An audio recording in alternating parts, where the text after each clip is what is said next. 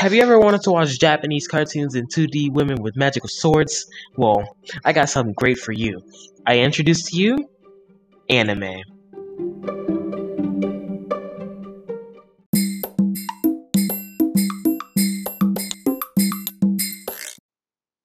Hello and welcome to AnimeNova, where I give you the tips and rules of watching anime. I'm your host Josh, and I will be your guide on this magical journey today.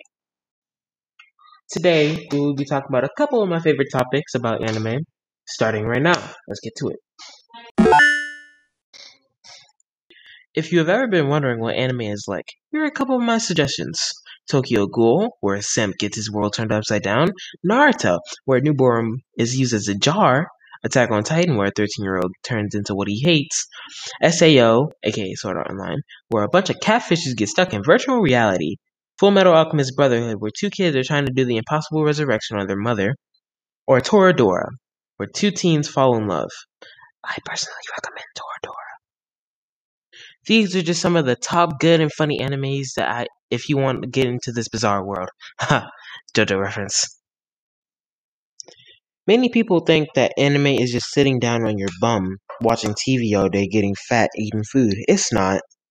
There are a lot of things you have to take into consideration, like how much is going to take out of your day, and how much is going to take in general. Sometimes you have to watch out if an anime is an adaptation from a manga or novels. Take the Monogatari series, for an instance. It was a big novel manga in Japan that later got turned into an anime. To add on what I said, another popular series is the Fate series, which had the same thing happen to it recently. If you also have to watch out for the if the manga lines up with the anime, because sometimes the producers will tend to change the events and the timeline of the anime.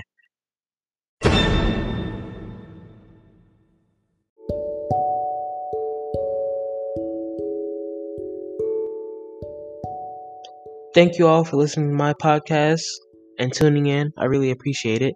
I'll be sure to give you guys more tips and tricks in the latter videos and audios, but this is it for now. Please stay tuned for the next time on AnimeNova.